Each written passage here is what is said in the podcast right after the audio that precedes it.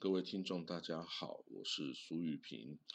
今天开始啊，我要为大家讲述的是蒙古与欧亚大陆游牧民族的变迁史。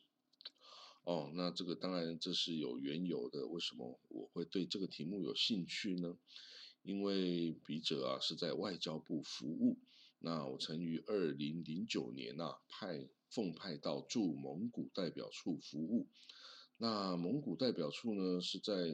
呃我们以前所谓的外蒙古哦，当然它现在是以乌兰巴托为首都的蒙古国。其实它在一九四六年呢，也就是民国三十五年的时候啊，已经以这个独立公投的方式啊，取得这个独立的身份呐，从这个中华民国已经已经已经呃离开出去了，那也是。联合国的正式会员国了哦，那这个蒙古国呢，是蒙古族啊，到今天还遗留着以这个蒙古族为主要族裔的一个民族国家。那但是呢，其实蒙古啊是一个是一支源远流长的古老民族啊。那我要开始讲这一段非常久远的故事了哦，那希望大家会有兴趣。好，那这个首先我要对这个地方描述一下，为什么这些地方的人民会从事以放牧为主的生活形态，而不是呃种田。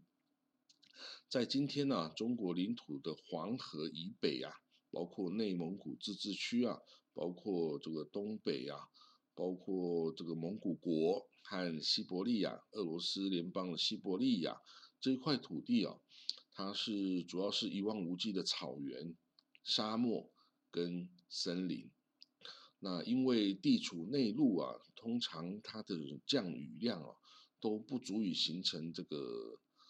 丛林啊或阔叶林啊，或者是可以拿来呃耕作。那加上北方的冬天啊太过漫长了，呃，经常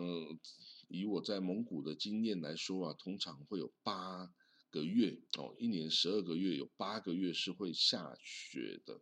哦，会结冰的，在冰在零度以下的时间，因此大部分区域啊，只能在夏季长出了这个低矮的草类啊或灌木哦，小型灌木。那有的地区森林啊，当然有森林哦，山区啊有森林，那它是以松树啊、杉树啊等等这种高寒气候的树木为主。好了，那隔开呢中国跟蒙古高原的是浩瀚的戈壁沙漠。戈壁沙漠呢，它不是像撒哈拉沙漠一样啊，是细沙沙丘为主的那种沙漠，而是这个戈壁啊，是一种干旱的实力型的草原。那有如果一般年份啊，水分不足以支撑植物的生长啊，那这个它就是沙漠。啊，其实是立末了啊。那到了雨水特别丰沛的年份的时候啊，戈壁其实就是一片大草原啊，还是可以长出花草的。今天呢，戈壁沙漠啊有很多恐龙化石的发掘哦。我们在这个蒙古国的乌兰巴托啊，也有恐龙博物馆哦，吸引小朋友的目光。那馆中有形形色色的各种恐龙啊，恐龙蛋化石啊。其实代表着在几亿年前的地球啊，戈壁沙漠恐怕跟今天的形景象啊是完全相反的，而是一个草水草植被跟动植物非常丰沛的地方啊，所以才有可能供养得起各种大型恐龙哦，它的生活它捕食所需啊，而且今天的戈壁沙漠底下已经证实。蕴藏有极为丰富的煤炭资源，煤炭资源呢，也就是生殖能跟有机物质啊，极为丰富，且经过长期地质作用沉积演化成化石燃料的证明。好，那至于戈壁的北边呢，就是蒙古高原。它虽然是高原，但是它地势平坦，水草丰美啊。是很多流向北流入北冰洋的大河发源地。它虽然因为一年的这个严寒时间很长，所以难以供农业民族的进驻啊，但是短暂夏季生长的草原啊，牧草啊，仍然可以供游牧民族的很多部族啊来居住哦，然后来游牧，这个空间其实还是相当充足的。那由于游牧民族啊，逐水草而居啊，一定的土地面积供养得起的人口啊，跟牲畜的数目是有限的，加上古代的通讯手段有限，这个统治权威可及的范围啊，也是有限，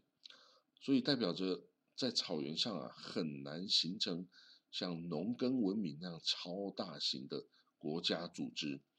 而多半是以几十户啊或几百户组织型的中小型的游牧部落的这个规模啊是最为适当的。当然呢，因为生活环境艰困啊，水草资源的稀缺啊，等到人口与牲畜繁衍到一定规模后啊，就可能为了生活资源而互相争夺，哦，导致小型到大型的部落相互冲突啊。如果有这种雄才大略的这个领袖出现呐，就可能武力攻击啊，这个来并吞这些小型部落，然后进而组织成中大型的部落或汉国啊、汉庭啊。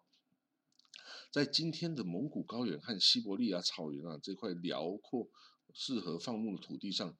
居住自古以来啊居住三支。不同语系的大大小小民族，一支是通古斯语族，它是以女真人为代表哦。第二支是突厥语族，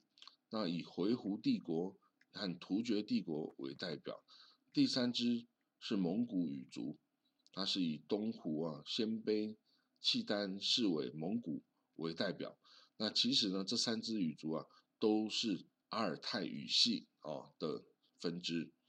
那由于呢，古代游牧民族啊，多半没有拥有文字哦，他们以口头或图画或以刻碑的方式啊来记事情，所以呢，要考究古代这些蒙古高原啊，或是欧亚大陆这些游牧民族的历史啊，通常我们还不是必须从古代中国流传下来的历史记录中去探索、比对出。真实的资讯，即使是今天的哦，这个呃突厥后裔的土耳其人，哦蒙古后裔等等，他们都要来从中国的古代的史籍啊去研究自己这个祖先的这个历史。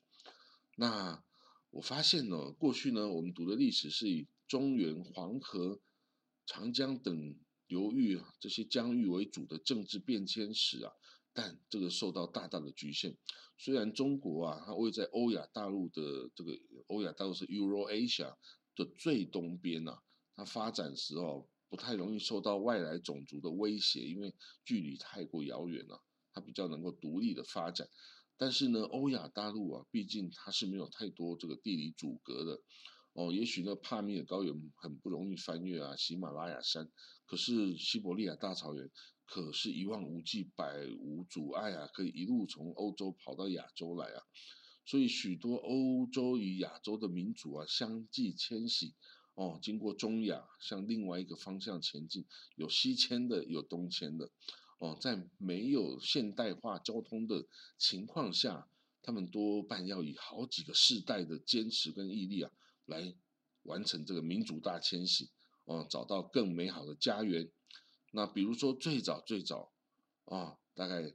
两三千年前呢，有印欧的塞种人呢，往东迁徙到中国这个西北哦的地方。那夏朝哦，这个大禹这个夏禹这个夏朝啊